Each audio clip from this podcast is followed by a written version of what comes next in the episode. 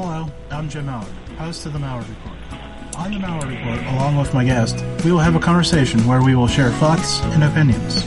For more information, my bio, past shows, social media links, and so much more, visit malliard.com. M-A-L-L-I-A-R-D dot com. And thanks for listening.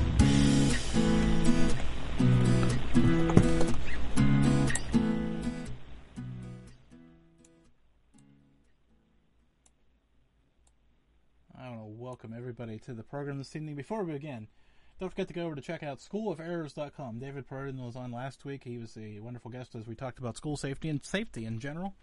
That's schooloferrors.com. Perfect back to school gift for your, I don't want to say teachers, but uh, parents that are concerned with their children going to, to schools and just everybody pretty much anymore as the world spins out of control. But that's not why we're here tonight. Why we're here tonight is uh, Larry Olmsted, the author of Real Foods, Fake Foods. Did I say that right? I wrote Yep. the website down. I think that moment of oh, I wrote the website down, not the book title. I'm hoping it's the same. Um, smashing hit, uh, food food critic. Um, what am I missing, Larry? There's uh, that I, I I was reading your bio in my email today, and I went, that's more than I've done. Period. And that's just what you've managed to put in an email bio. Ah, well, you know, I try to keep busy, but um, I've written for a lot of newspapers and magazines for 20 plus years as a journalist. I've written several books, uh, and as you mentioned, my last one, Real Food, Fake Food: Why You Don't Know What You're Eating and What You Can Do About It, was sort of the breakout hit, New York Times bestseller. So, okay, let, let's go here. What what what is the like? When I say fake food, I, I think like um, really processed, like chicken nuggets or something like that. But that's not exactly what you're talking about, is it? It's not because uh, my thing is, you know, I, I try not to be judgmental because we all have different styles. You know, uh, you, if you love chicken nuggets, you should be able to eat chicken nuggets. I'm not telling people to, like, you know, be a vegan or eat differently. Uh, the thing is, if you go and buy chicken nuggets and you're not getting chicken nuggets, say, you know, you buy chicken nuggets and you're getting sawdust nuggets, that to me is fake food. So whatever it is you want to buy, if you're being deceived and sold something different, that's when it's fake. It's not that it's not a, the quality isn't good. Right, and I I hear sawdust. Now I know it's in something we're probably gonna get to here in a little bit, but are you talking legitimate, straight up sawdust? Like I go out back and uh, the byproduct of sawing my logs, or is this? I mean, I know it. I it can't be real sawdust. No, so that was a maybe a bad example because you brought up chicken nuggets. Chicken nuggets isn't one of the the foods in my book. I was just you know using Yeah. it because you mentioned it. But I give you a more concrete example that happens all the time. Say would be if you went to a restaurant and ordered say a grouper sandwich, and you didn't get grouper. You get some uh, farmed uh, Asian catfish you never heard of that's raised with drugs that maybe you know are illegal in the United States and should never have been imported. Um, and you're paying for grouper, which is an expensive fish. So you know in these cases you're getting uh, you're the victim of an economic fraud because you're way overpaying for what your food. But in many cases it's a health fraud too because what they're serving you might be dangerous. So I watched your TED talk this yesterday afternoon. I was going to say this afternoon, then I realized there was a whole day in there, which scares me. Um, and you gave the perfect analogy when you started about the car. Let's let's start there. That way, everybody can be on the same page. Since I've seen that, I don't want to jump the gun and mislead my listeners here. Sure, sure. Well, you know, I like cars, um, and um, but you know, I, if I make the point, car shopping is not something many people enjoy, even if you're into cars, right? You go in, you always feel like you're going to kind of get ripped off, and it's a it's a stressful experience, and uh, nobody enjoys shopping for a car. Um, but uh, I make the analogy, you know, if you go in and, and had the perfect car shopping experience, you go in, they're friendly, they offer you a great deal right away, and it's a great price, it's everything you wanted, and you're like, I can't believe it, this is the perfect car shopping experience. But then the salesman says to you, wait, there's a plan B. I can sell you the car you wanted with all the options you want for, say, $25,000 or uh, for twice as much money, fifty thousand dollars, I can sell you just the engine, the steering wheel, and the driver's seat. Which do you want to do? Well, you'd you'd be crazy to take right Plan B. You pay twice as much and get less. But that's the way food is sold in this country. And all the time, every day at supermarkets across the country, we pay more for less. And, you know, instead of buying the whole food for a certain price, we pay more to get less of it. Now, when you say Whole Foods, I, am imagining the chain of um, markets, but that's not what you're thinking either. Yeah, no. In this case, I'm talking literally whole. Like, let's say a chicken, right? You buy a whole chicken, and you know what it is. It's a chicken. It looks like a chicken. You know how to cook it. You put it in the oven. But a lot of people don't want to buy that whole chicken. They want to buy a boneless, skinless chicken breast. So they charge you twice as much or more per pound to buy that boneless, skinless chicken breast. And what you're doing is you're leaving all the rest of the meat and all the flavor off the table. Um, and you know that's a, a very stark example. Sometimes you want you want maybe a pack of boneless chicken breast because you're only one person and you don't need a whole chicken. But every time you buy any kind of food that's been processed, and I don't necessarily mean processed like um, chemically processed, just just cut up or taken away from its its natural state, you're paying someone to do that. And you know, Americans leave a lot. You know, we we we already have issues in this country with with um, food waste and and budgetary constraints. So you leave a lot on the table when when you overpay for less. So we, we, I've got a list of specific things that you've mentioned through the years. We'll, we'll get into that here in a few minutes. But what where did you get this project started at? Where, where was the genesis idea for all of this? Yeah, well, for years, you know, I, I, I read a lot on travel and food around the world. So I've had the, um, uh, I would say, uh, wonderful fringe benefit of having you know traveled around the world and eaten some great food in some great places. And uh, I was in Italy and went to a dairy that makes uh, Parmigiano Reggiano cheese. It's known as the king of cheeses in the cheese industry, kind of considered the world's greatest cheese. And I was talking to the cheese maker, um, and he was, you know, talking about the, the cheese market in Italy, and he said, "Oh yeah, it's not like your country." And I said, "What do you mean?" He's like, "Well, you know, there they can sell you anything and call it Parmesan cheese, and you don't know what you're getting, and you don't know what went into it, and if it has chemicals, and the quality, and it's aged, and what it's made out of." Um, whereas, like in Italy, when you buy Parmesan cheese, it means a very specific thing, like champagne in France. So I started thinking about that, and I kind of put it on the back shelf. And then about a year later, I went to Japan, and I tried uh, the Kobe beef, which is their really famous product. You know, it's like the Rolls Royce of of steak, the world's most famous and expensive and coveted steak. And it is really good, and it's very different from the steak we get. You know, I tried it, and I was like, "Oh, that's great."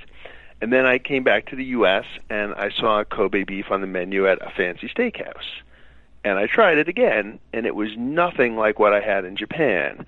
And I thought about that, and it didn't really make sense because a lot of steak is something that we get frozen a lot. It tra- it travels well. It, it, it's not one of those foods that shouldn't taste um, just as good here as it did in Japan. So I was like, I wonder why it's so different. So I looked into it, and I quickly discovered this is at the time. This is I don't know about 15 years ago that um, the importation of Japanese beef was banned at the time by the USDA because they had an outbreak of uh, mad cow disease and had been banned for several years.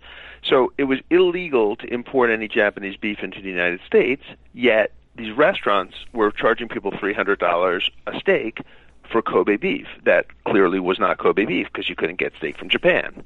And I could tell right away when I tasted it.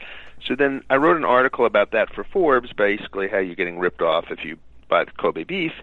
And uh, the reader response was incredible. I mean, so much more vehement than pretty much any other story I had done. And this isn't even a food that affects a lot of people. You know how many? You know, it's not like you know starving moms are going to the supermarket to buy Kobe beef for their kids, right? It's like one percenter food, and so I thought, you know, if something that really doesn't affect people very much bothers people so much, what if this was more pervasive in our everyday life. And then I thought about the Parmesan cheese, and then I did some more research, and I discovered, unfortunately, that the Kobe beef was just sort of the tip of the iceberg of what uh, retailers and restaurants are willing to scam you out when they sell you food. Just, I mean, remarkable to think about passing off something that is specific because I'm sitting here thinking about any number of products, you know, any number of food things that you think, you know, I guess I'm from Western Pennsylvania, so the, the thing that always comes to my mind is ketchup, Heinz ketchup.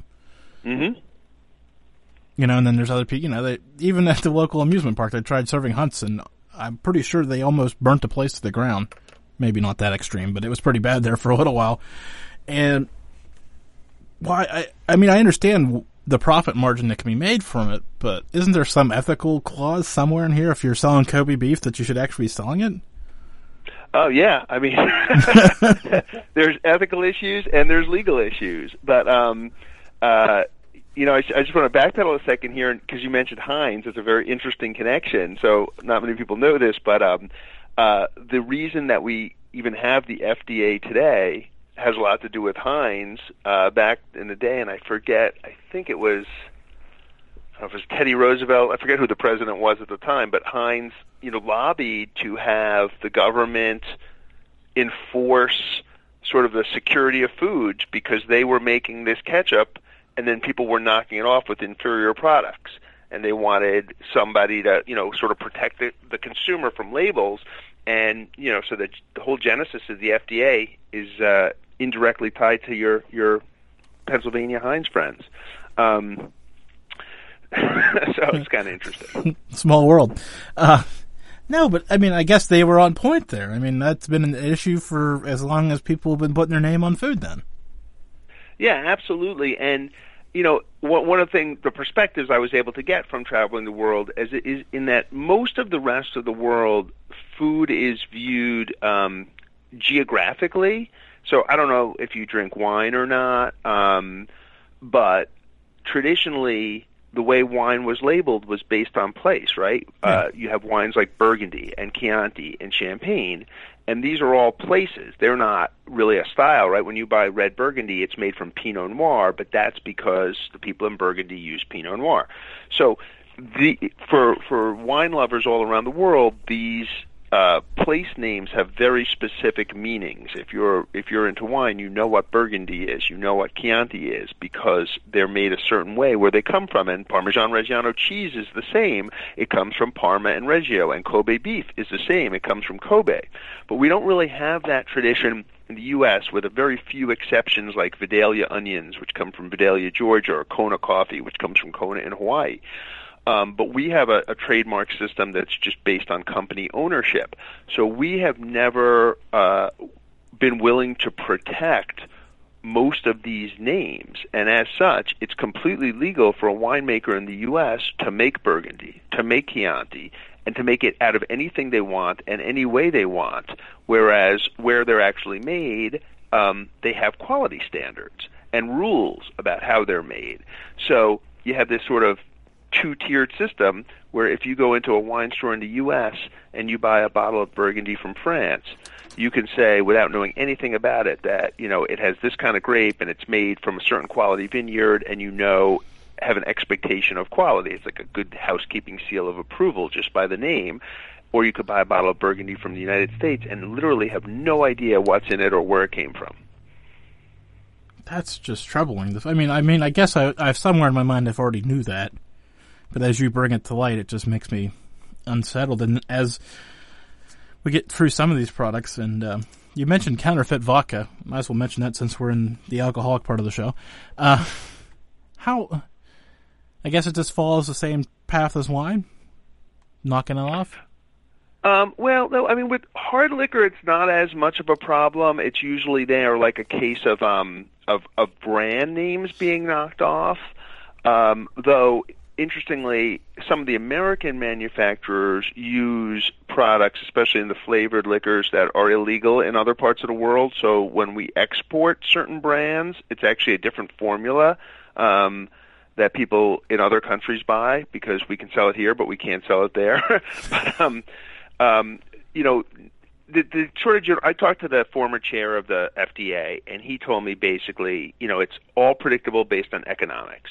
If you have a product that the consumer can't tell by sight, and you can sell them something cheaper, someone will. So, you know, vodka isn't a big problem, but it's very easy, right? Because it's a clear liquid. Um, and the same has gone for honey, right? There's there's honey is one of the most defrauded products in the world. People don't think about honey very much, but it's relatively expensive and it's everywhere and people put it in their tea in every supermarket and most people have a jar of honey in their house and it's basically amber colored liquid that's sugar. So any combination of any kind of sugar product like high fructose corn syrup and water and food coloring can be made to look like a jar of honey. And so in these cases where as a consumer you look at something on the shelf and you can't tell what it is, like when you buy a chicken wing, you know what, a chicken wing looks like. It might not be organic. It might claim to be organic, but at least you know you're getting a chicken wing. Um, but with some of these products, you, you you don't know because all you can tell is it's clear, it's amber. I mean, uh, milk has a really long history of fraud going back hundreds of years because you could always um, mix things like flour into it um, and thicken it and extend it and make a bigger margin, and people couldn't tell by looking at it. Or what is two percent, anyways? I mean, they, uh, anyways. Another thing that you can't see by looking at it. Exactly. And it's, I mean, I talk a lot about seafood. Seafood is definitely like one of the most problematic, if not the most problematic, um, categories in this country. And it's the same reason. In a lot of the world, it's completely normal to buy and prepare a whole fish, right? In Yeah. Asia, in the Caribbean, in Latin America, but not so much in the U.S. We go to the supermarket and we buy fillets, and most of the fish we eat are whitefish, and all whitefish fillets look the same. So if you go to the supermarket and you say, I want to buy a whole red snapper, right? Red snapper is one of the most expensive fish per pound sold in the United States, considered very desirable. You buy a whole red snapper, they can't really fool you if you know have any idea what a red snapper looks like. But if you order a red snapper fillet, they can sell you almost any kind of whitefish fillet, tilapia, catfish, doesn't matter, all looks the same. And that happens a shocking amount of the time, more than three quarters of the time. So, um, you know, it, the consumer, one of the reasons I stress the idea of buying the whole food in a literal sense is at least if you see it, it's much harder to be ripped off. Um, you know, the, the, a very a very simple example is, is juice. There's a long history of juice fraud. You buy an apple, you know what you're getting. You buy apple juice, you don't. So, is there any food out there that's safe, like that we can Uh, always yeah. just look at and say, "Yeah, that's what that's what we're getting." Yeah, there is, and and and maybe we we kind of got off on the wrong foot because the, you know, despite despite where we're headed, I'm actually very optimistic about this, and um, and I love food. You know, I'm a restaurant critic. I eat out all the time. I cook all the time. I love food, and um, when I was when I was writing this book, right, it's called Real Food, Fake Food, but I got so frustrated for so much of the time because I saw all these scams and, and all this sort of evil in in in the, the the commercial world of food that my working title was fake food real food right? Just flipped over. Not a big deal but that's what I was thinking of. I'm like there's this fake food out there fake food. And then you know one day I came to the realization that the only reason that there is fake food is because there's real food. And I use the analogy in the book say you know like there's guys on the street selling fake Rolexes and fake Gucci bags, right? Things like this. And the reason that they they knock these off is because they're desirable, you know, high quality items. They're not I don't want to belittle, you know, Timex, but you don't see a lot of fake Timexes being sold on the street. you see fake Rolexes. And it's the same with food. Um, they're knocking off foods you want to eat. And I kind of had this aha moment. And so I flipped the title because the real food is the most important.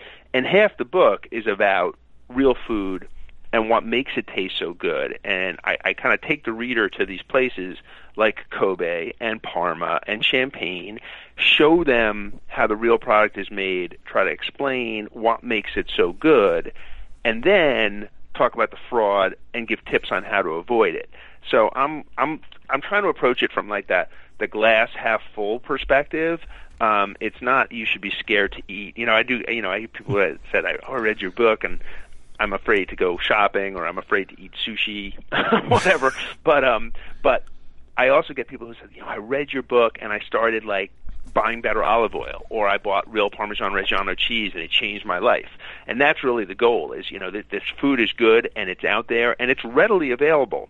And the biggest thing, the biggest impediment is just knowledge. At the end of every chapter, and I have like a chapter on cheese, a chapter on seafood. I give a list of very specific tips, labels, things to ask, things to look for in the store. And once you get armed with knowledge and start shopping better and ordering better and buying better, you're eating better and you're eating healthier, and it, that's all a good thing. Yeah, I, I, I was sitting here pondering. I don't know if you've got into this at all, but you know, there's this uh, obesity crisis, and I'm thinking, well, uh, well, if you're stuffing our milk with flour and all this other stuff, no wonder we're all gaining weight. Because I'm sure the um, the fatty, the acidic, the high fructose corn syrup, these things aren't great for any of us. So, plus all the potato chips and all the other things in the world that we all get our hands on because they're readily available. But anyways.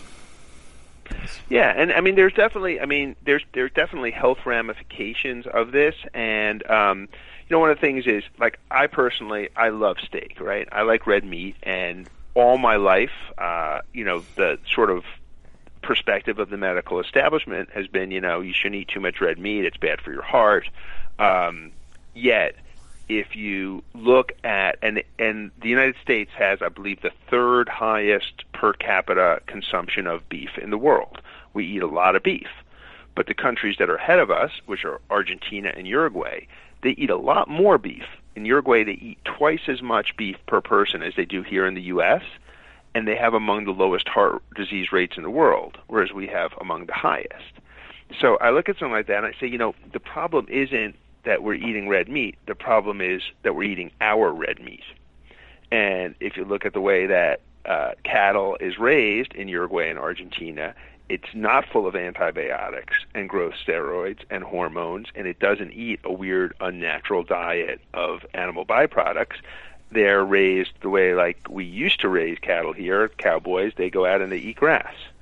And um, you know, there's been n- numerous studies showing why you know natural drug-free grass-fed beef is better for you, but it's kind of obvious. Yet um, we haven't really adopted that here in the U.S. and people don't realize this, but uh, 80% of the antibiotics manufactured in the United States go directly into animal feed. So you think about like all of the hospitals in this country all the urgent care centers, all the pharmacies. I don't know where you know you live, but if you're in New York, there's a freaking CVS on every block, right? So, all of those pharmacies, all those hospitals, all those urgent care centers, every veterinary clinic, all of that medical care system in the United States together accounts for one fifth of our antibiotics. The rest of it goes into animal feed. And that is why, in my opinion, uh, we are having this uh, rise of this uh, uh, drug-resistant antibiotic strains that are breaking out in hospitals that can't be treated um, because we're eating so much antibiotics in our meat every day that we're becoming, you know, we're becoming immune to antibiotics basically, so they don't work when you need them.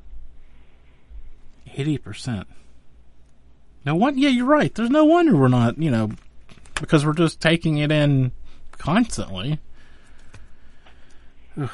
80%. Yeah, I mean, I talked to one doctor who said, you know, I, I get patients all the time who say, oh, I've never taken antibiotics. And he laughed. And he's like, you take antibiotics every day. You just don't know it. Yeah, uh, that's for sure. That's. Ooh. You mentioned olive oil. Now, I want to get into this a little bit with you just for a personal reason because I buy the cheapest, low grade, whatever off the shelf. Am I doing the right thing there? No. no! Oh, no. No.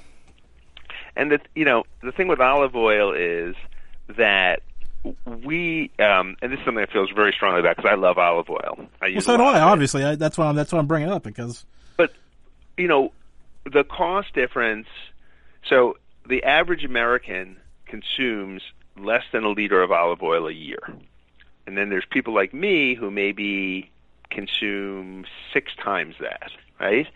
And but if you lived in Greece, you would consume 24 liters of olive oil a year. Um, so we're like, you know, we're we're pretty low consumers. And again, I equate it to wine, right? If you were drinking one or two or three or six bottles of wine a year and there was a quality difference, would you care so much if you paid eight dollars or you paid twelve dollars? If you're you know not you're not having it every day, right? You're Right. you're doing this a couple of times a year. And olive oil is very much the same way. Uh yeah, you can save money on a bottle, but you don't really buy that many bottles to to justify that. Uh it's one of those products you can afford to splurge on because you don't use a whole lot of it. And the splurge isn't a big splurge, you know, we're talking about a couple of bucks a bottle difference. Um so yeah, I can't get behind uh buying the cheapest stuff you know, for a variety of reasons. Uh, there's a lot of, of, of great things about olive oil, and there's a lot of problems with it. But the good stuff tastes so much better that once you have it, it's hard to go back. Okay, so help me find the good stuff then, because as you're looking at the shelf, they all, you know, glass bottles, plastic, you know, whatever. They all yeah. kind of. And, and there's a lot of mark, sort of mark, subliminal marketing fraud that you know a lot of them um, have pictures of like you know uh, olive groves and chateaus in uh, in Tuscany, but you know because uh, you know um, say food producers and food marketers are, are not stupid, right? They understand the American public and they've done a lot of research. And in polls, Americans say the most important consideration to them when buying olive oil is that it come from Italy.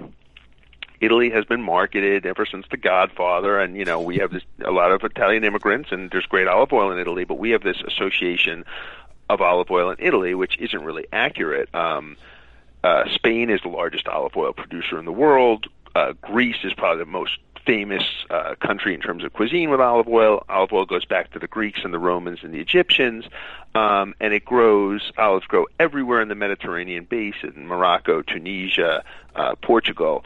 Um, Italy is actually the world's largest olive oil importer.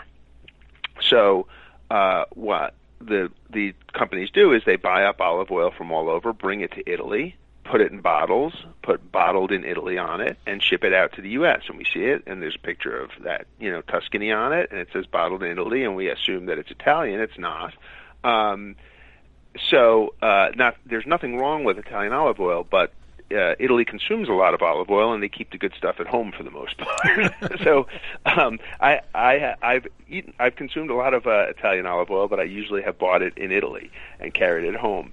Uh, here, I typically, um, you know, look for other things. But the the biggest thing is with olive oil is that it be fresh, and people don't always realize this, but all of the other food oils that we consume regularly, which are you know canola oil, which comes from rapeseed, um, uh, corn oil, which comes from corn, soy oil comes from soybeans, peanut oil, peanuts. These are all what are called seed oils because they all come from seeds of vegetables.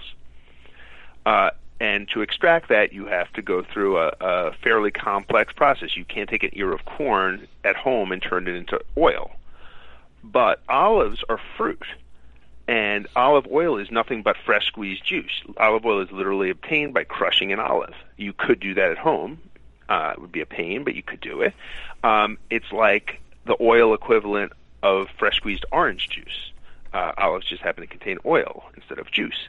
So, um, because it's a fruit juice, it's very fresh, and you might take a bottle of canola oil and use some of it and put it back under your sink and use it again three months later. But you would never do that with a with a bottle of orange juice.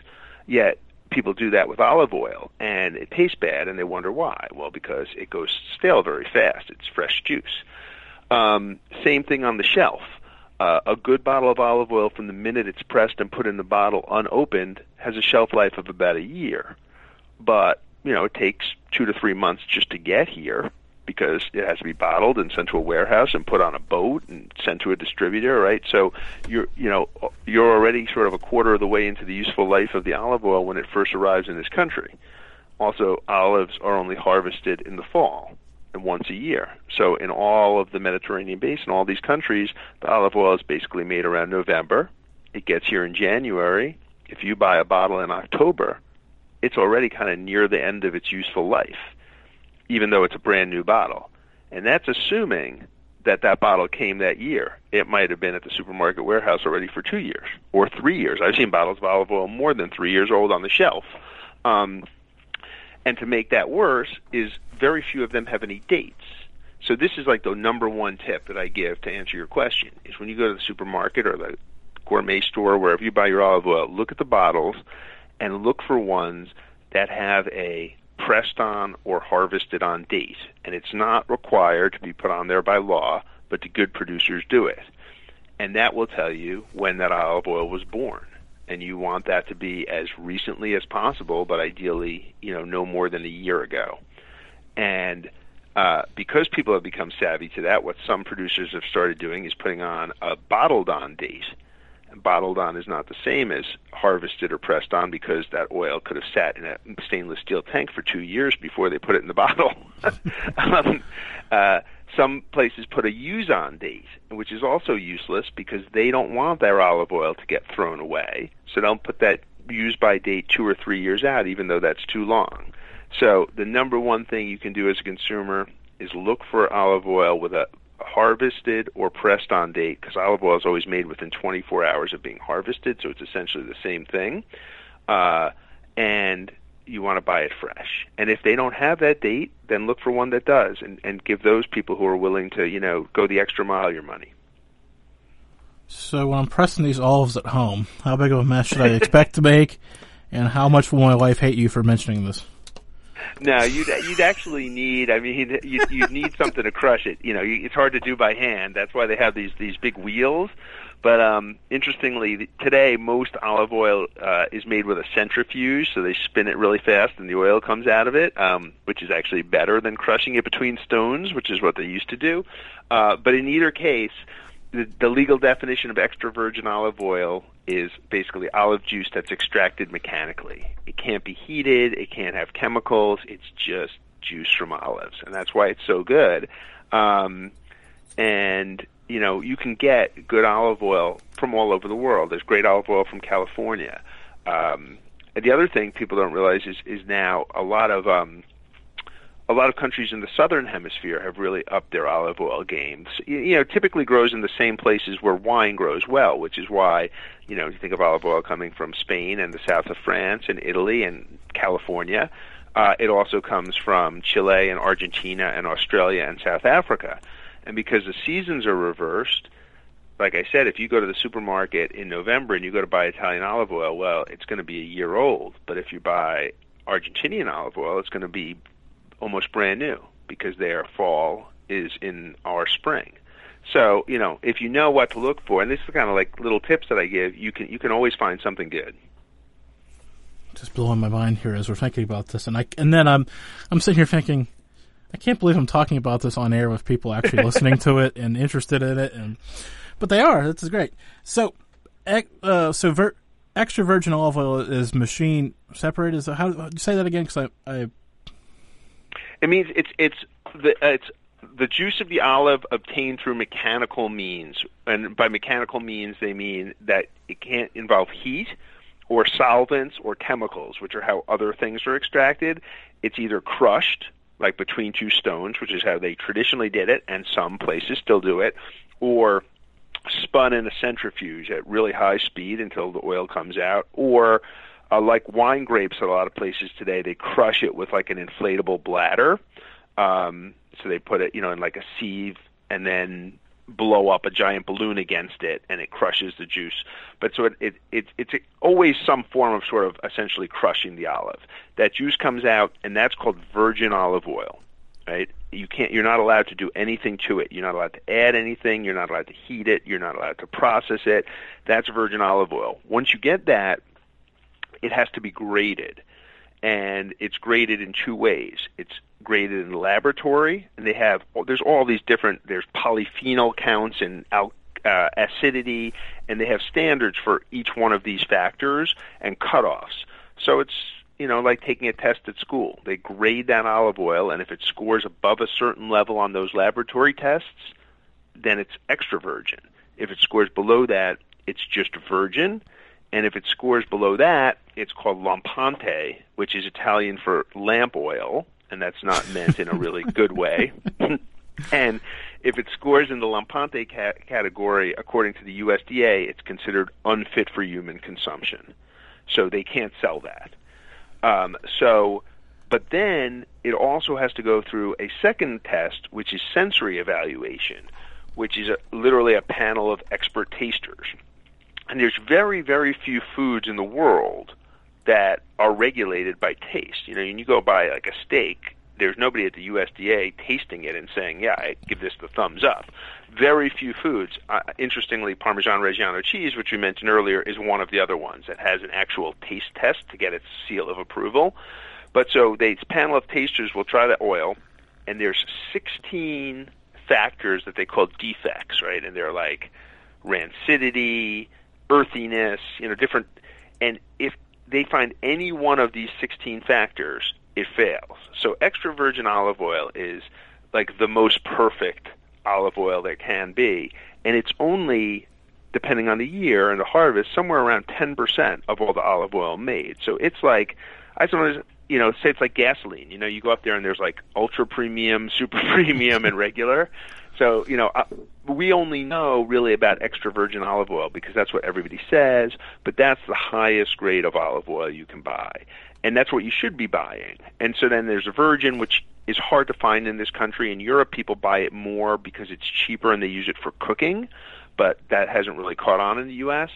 And then that third category, the Lampante, what they do because it's unfit for human consumption is then they refine it. They basically distill it, heat it, um, purify it. It becomes a neutral oil. It no longer has any taste, and now it's edible. And they use it in other things like salad dressing. Um, so uh, yeah, so the one that you want to buy is always extra virgin, and you can find you'll you'll see bottles at the supermarket sometimes that say light olive oil and again, you know, light is something that's designed to cater to um, Americans' fear of obesity, but in this case, light olive oil doesn't actually have any less calories. It's light in flavor, um, and uh, sometimes it'll just say pure olive oil or Mediterranean olive oil. But if it doesn't say extra virgin on the label, you don't want to buy it. Mind blowing. Good stuff, but who knew that it was just so the water was so muddy with that. So I, have got a question from my chat room. I'm not sure who threw it up there, but I'm not sure how much you know about this, but I'm asking anyways because well, you're a food guy, so you might have a, a yep. solid answer on this.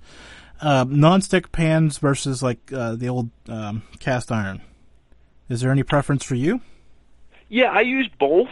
Um, I mean, the fear with non-stick pans is the coating coming off, basically, right? Because you know you don't want to be eating Teflon or whatever it's made out of. Um, so my rule is, you know, to not buy like the cheapest nonstick pan, and to keep an eye on it. And you know, with nonstick pans, you're supposed to basically use um, uh, non-metal implements, right? Like a rubber or wood spatula, things that won't scratch it. If it becomes scratched, I would toss it. You don't want the coating coming off. You don't want it in your food. But I do use nonstick pans. You know, like if you ever go to like a Sunday buffet at a restaurant and you see them, you know, like the guy at the omelet station making omelets, they're always using nonstick pans. They're really good for things like eggs that you need to flip that tend to stick. Um, uh, fish can be good in it.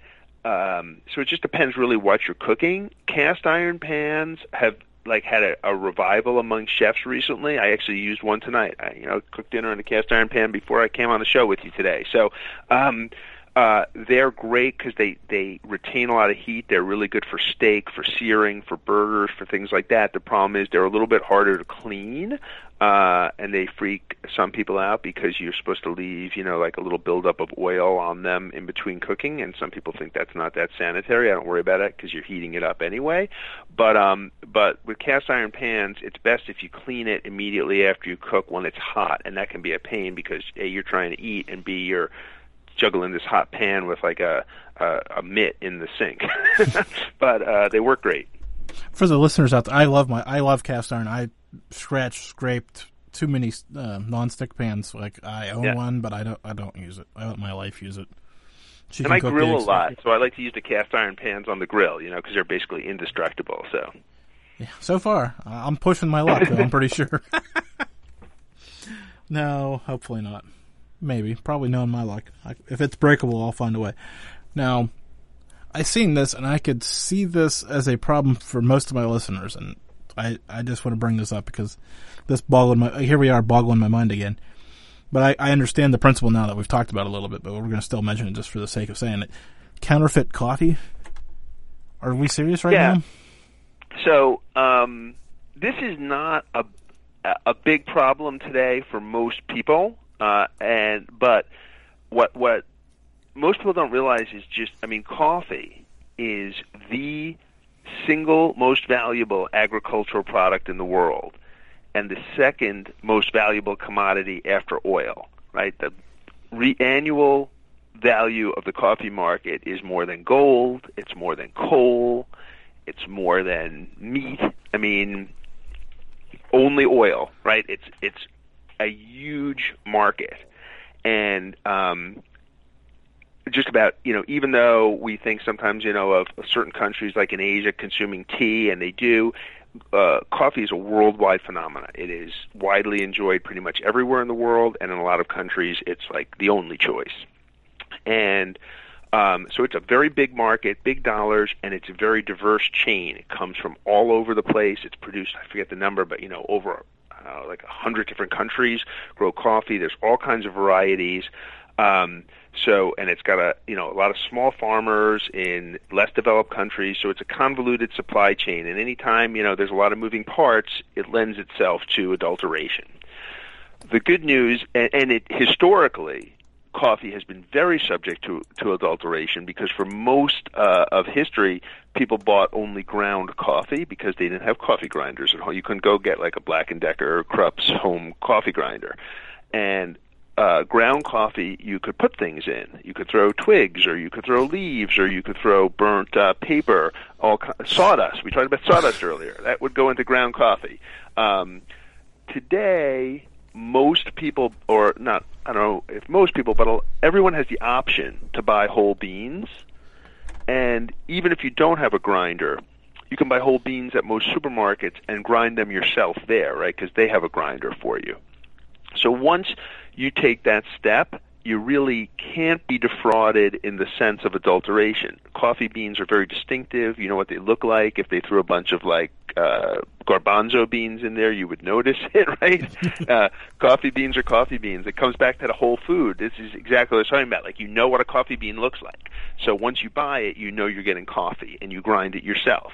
The one problem with coffee is even though you know what a coffee bean looks like, you can't tell like a Jamaican blue mountain bean from a Kenyan double A bean, you know. So there's all these kinds of beans and they cost wildly different amounts. If you go to like a fancy coffee store and they have these barrels, some will be eight dollars a pound and some will be twenty five dollars a pound. And you can't really tell. So you might get ripped off in terms of uh paying for a kind of fancy coffee bean you're really not getting. But the good news with coffee is if you buy beans, you're getting coffee, and if you like the way it tastes, then you're happy. So uh, it's actually one of the kind of simpler foods to buy, but it has one of the oldest and longest and richest histories of adulteration of any food product. One of the easier food products to buy, but one of the more difficult food products to buy too, because there's so many different varieties.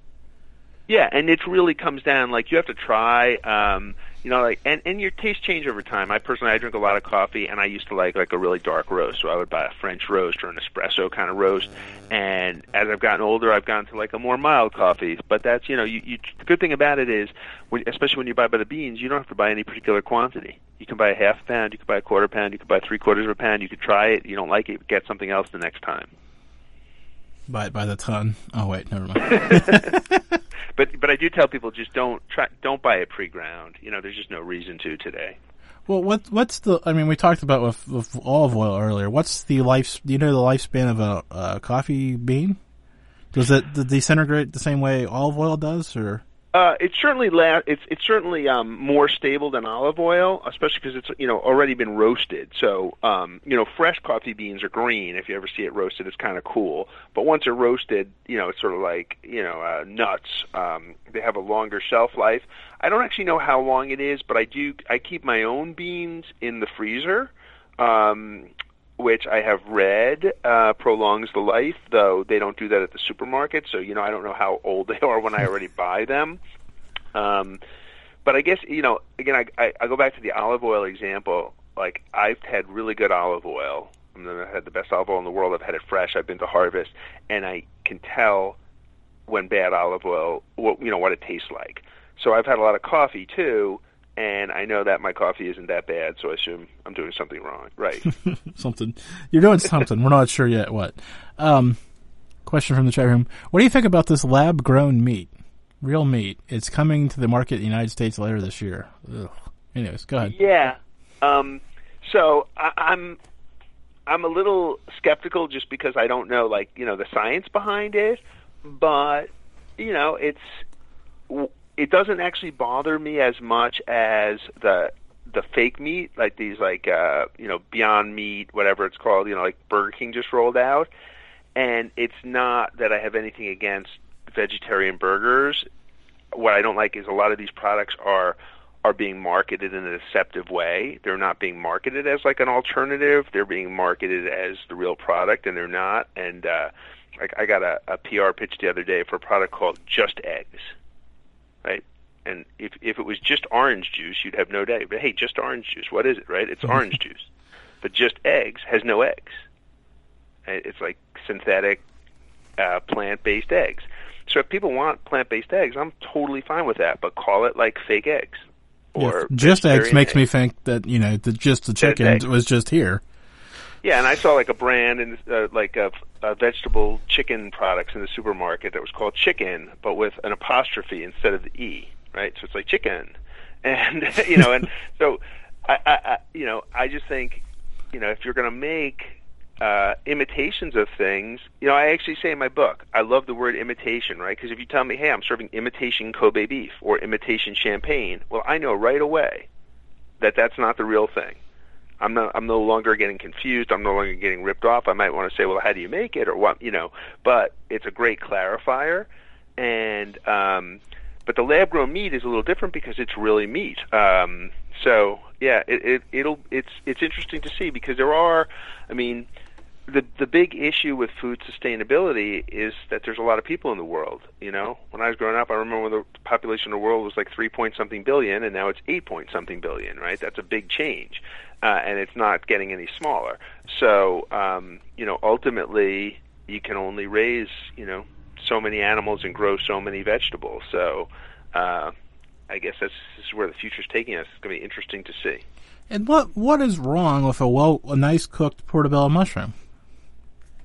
Yeah, if you like it, nothing. Well, I'm just saying to all these people out there who are trying to reinvent this vegetarian burger thing, just I don't know, just irritates me. Chopping up a whole bunch of stuff and trying to make it look like a good patty. It just slap a portobello on there and move on with your life. If that's what you want. Anyways. Yeah, it's not like there's not lots of great vegetarian dishes, like pizza. I guess that comes back to your point of buying the whole food and just you know what you got there. Yeah, exactly. So okay, so I wanted to get into this um, a couple other little things. I look at the clock and I'm like, well, if I don't do it now, we probably won't get into them. you in 2002 or 2001 that you were the one of the top 10 extreme journalists. Do I even want to get here? What what makes you extreme? or is this some kind of gag that I'm not following? I'm not paying attention to, or what? Uh, no. So I mentioned, um, you know, that I this is not this uh, real food, fake food. While it was like a big seller, was not my first book. Um, and my previous book before this was called Getting into Guinness, and it was about the history and cultural impact of the Guinness Book of World Records, um, which I think is really fascinating. I wrote it, so I'm not a little bit biased. I think it's a great book, but it didn't sell particularly well. Not a lot of people read it, um, and um, you know, it's all you know. The Guinness uh, Book of World Records. Uh, most people don't know this, but it's the uh, best-selling copyrighted book in human history, and by most uh, informed estimates, it's the fourth most widely read book of all time after the Bible and Chairman Mao's Little Red Book and the Koran. So uh, it's pretty big in terms of you know it's translated into more than 100 languages. It's been a bestseller in pretty much every country it's released in every year for the last 50 years. Uh, it's spawned TV shows. So it's kind of like a big cultural deal, and I actually make the argument that the Guinness Book of World Records is the the prequel or the forerunner to reality TV. And um, but anyway, uh, in the course of writing this book, to sort of immerse myself in the world, I set uh, three Guinness World Records myself, and that's uh, sort of why they dubbed me these extreme journalists because I did these wacky things. Do you still hold any of these records, or have they all been broken? You know, so that that people ask me that all the time. It's a weird question because um, the Guinness Book of World Records, because their whole sort of franchise is selling this book every year, they don't make the database available electronically, and the book is a is a best of compilation. You know, it only has like a small percentage of all the records they maintain. So there's really no way to know when somebody breaks your record unless you happen to like see it in the newspaper. And the only so when you they have a, a very complex process, but if you want to break a record or set a new record, you apply by writing, or you you can do it online, and then you know, say you say, you know, hey, I want to break the record for you know most apples juggled, then they'll tell you, okay, well the current record is 17, but you'd have no way of knowing that until you go through the process. So I know that one of my three records was definitely broken because I saw it on the news. Uh, the other two, actually, I know two of them were broken. The third one, I don't know if it still stands or not. Well, give me one of the ones that was broken. Maybe I'll break it and bring it back closer to home. so, uh, the very first one that I did was the longest marathon casino poker playing session. Um, and I played poker at Foxwoods Casino in Connecticut for roughly 73 hours without Well, a break. that, that's not going to happen. So what's the other one? and that was broken. And not only was it broken, it was shattered. They took it to uh, over 100, I believe, which is like another full day, which is a really long time. I was going to say I'm not. I'm not sure. I'm getting past like 36, so I'm not good Yeah, there. Your eyes start to really hurt. it's like watching TV. You know, it really tires out your eyes. Um, uh, let's see. So the second one was. Oh, actually, I'm sorry. That was the second one. The poker was the second one. The first one was the greatest distance traveled between two rounds of golf played in the same day, which is a little physically easier but logistically difficult. And that was 7,496 miles. So I played golf in Australia and then immediately jumped on a plane and flew back to the U.S. and played here all in the same day. You know, I've actually heard of that one before. That's ridiculous, by the way. Congratulations on doing it. Just having the ability to do that first and foremost. Well, you know, I looked through the golf section and it's like the, the book is ruled by Jack Nicklaus and Tiger Woods, so I'm like, well, I really can't beat those guys. me either. There might have been a time where I might have had a brief, but that was very brief, like that Caddyshack round. But that's about it. yeah, and I'd keep playing. Um, but uh, yeah, so that one got broken too, and then um, the third one, the one that may or may not still stand, was the most um, different ski trails skied in their entirety in eight hours, and that is 64. And um, that one I've never heard of being broken, but I actually um, did it. I wrote an article about it for Outside Magazine, and I sort of used it to lay out the whole Guinness process and how to break it, and challenge the readers to break it. So I expected it to be broken, but I never actually heard that it was. What what defines a trail? Does it have to be a certain length? uh, as it appears on the map of the ski resort. So they have like really detailed rules. It's one of the things that surprised you know. People are like, oh, he you know did jumping jacks for um, you know whatever hours, but they when you apply, they they tell you like how many witnesses you need, what kind of documentation, whether you need like video. Uh, the endurance ones, like the poker, you need to have uh, medical observation. Um, so they set out like really strict rules for each record because they want even if though the records are sometimes really bizarre and really funny, they take them seriously, but they also want them to be standardized so that when the next person goes to break it, they have like a framework to do it in. Yeah, I, I mean, I understand. That's, but still. Because I'm sitting here thinking I can just put up like 64 different little trail. Well, of course I can't ski, so that's not the the point. But Yeah, it's harder than you think because they say like in their entirety. So you know, like a lot of times at ski resorts, the trails interconnect, and so you'd have to do like even if it's like three trails woven together, you'd have to do three different rides up the lift, and then um, a lot of ski resorts don't even have. I mean, I was you know, say- a big ski resort has a hundred runs, right? So and they have to all be open. They have to have snow. Um, you know, you went to you know Jack Frost in Pennsylvania. They probably don't even have 64 runs, right? So you couldn't do it. That's what I, I'm, I'm just sitting here thinking how many ski resorts have that many runs, and then, as you're mentioning, there's the time down and there's the time up. I mean, there's a literal limitation to it. I mean, unless you're really yeah, even if you're like Lindsey Vonn or Bode Miller and you can ski really fast, the limitation is is riding the lift, right? That takes everyone the same amount of time. So I did it actually at Crested Butte Ski Resort in Colorado, but there's probably you know there's maybe I would say a dozen. There's there's more than a dozen resorts in the U.S. that have more than 64 runs, but that would be like viable for record breaking. good to know. I guess. yeah, useful information, right? Yeah, back to the okay. So the other one, it was just an article that you had uh, published the other day, and I, I did look it up just for the last because I had to see it. But um, this TSA Swiss Army knife, which is kind of misleading because it's just kind of a dud in my opinion. But go ahead, give me a little bit more. I mean, what it's a wine opener.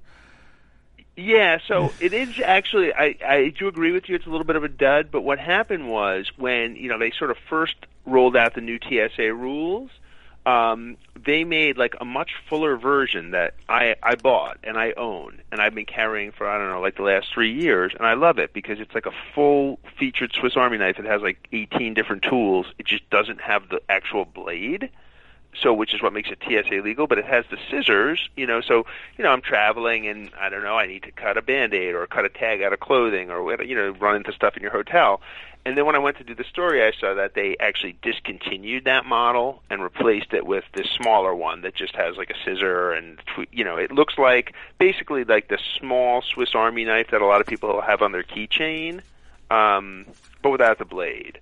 But it's still you know it's kind of handy to have that scissor and the screwdriver with you uh um I think maybe also pops beers you know when you travel so uh you know it's not the best tool you could carry with you but it's the only tool you could carry on the plane Still disappointing. Just saying. yeah Yeah, but yeah, I had the small one as a kid, and I had the bigger, you know, the big. I don't know how many tools I had, but it just felt huge. Like it was just impressive, as a, you know, it was just, you know, and then how many cuts on my hands are from it, I can't remember, but more than more than a fair share. Uh, RealFoodsFakeFoods.com. What else do we need to talk about real quick here before we run out of time? Um, you know, if people want to see the TEDx talk, which is a little bit, um, you know, uh, more concise and, um, uh, you know, uh, more, I would say, instructional, maybe than what we talked about, just straight up tips. They should check that out. Um, they'll just have to Google it, but, uh, you know, because the address is too long for me to say. But, um, but yeah, I, you know, my book, the biggest thing is, is I think the tips at the end of every chapter. Um, you know, people want like action points and something that they can do. Uh, you know, they hear this on the radio and they say, "Yeah, I want to buy better olive oil," but maybe don't remember everything we said. So it's all in there, and you know, it's out in paperback now, so it's it's cheaper. They can get it on uh, Kindle. Um, you know, they can get it on audio. However, however people want it. Real food, fake food. And I have to buy the whole book, right? Just to make sure we're clear. yeah, I don't think anybody's selling it by chapters, you know, but you don't know because it's interesting in the publishing industry. You know, they license, you know, they the audio book is done by a different company. You know, you just sort of sign your life away. So I don't, I don't even know what's going on. There's a business idea out there for somebody selling books by chapter. Anybody out there who need, really needs a bad idea? Um, well, Larry, I want to thank you for the time. I, I I enjoyed it immensely. Of course, now I'm going to go look at my olive oil, and then I'm going to have to go shopping probably tomorrow. So, just for the record, Yeah, yeah. you're on the hook for that. Yeah, but you'll like it. It'll be worth it. You'll be thanking me. I will. All right. Have a good evening. All right, you too. Bye bye. And that's uh, Larry Olmsted there, talking olive oil, talking all sorts of good stuff. I wanted to clean up the show real quick. I got 30 seconds left. Uh, if you have not been to Malliard.com, you have not been to Malliard.com. Of course, you have been to Malliard.com. Uh, new look ish today. I finally got the new server done, the new server, the new IceCast servers done. The links down the side are all correct and all current as of today. So all those places have the show. Uh, if you haven't signed up for the newsletter, the newsletter's coming back. I had to disconnect it while I was changing servers because, anyways, as you can imagine, it didn't work right. So it'll be back shortly as I reconnect everything. But that's the last thing on the list to do, so we're going to do that probably tomorrow. Have a good night, everybody. The views and opinions expressed on the Malliard Report are those of the host and participants. For past shows, social media links, and so much more, visit Malliard.com. M A L L I A R D.com. And thanks for listening.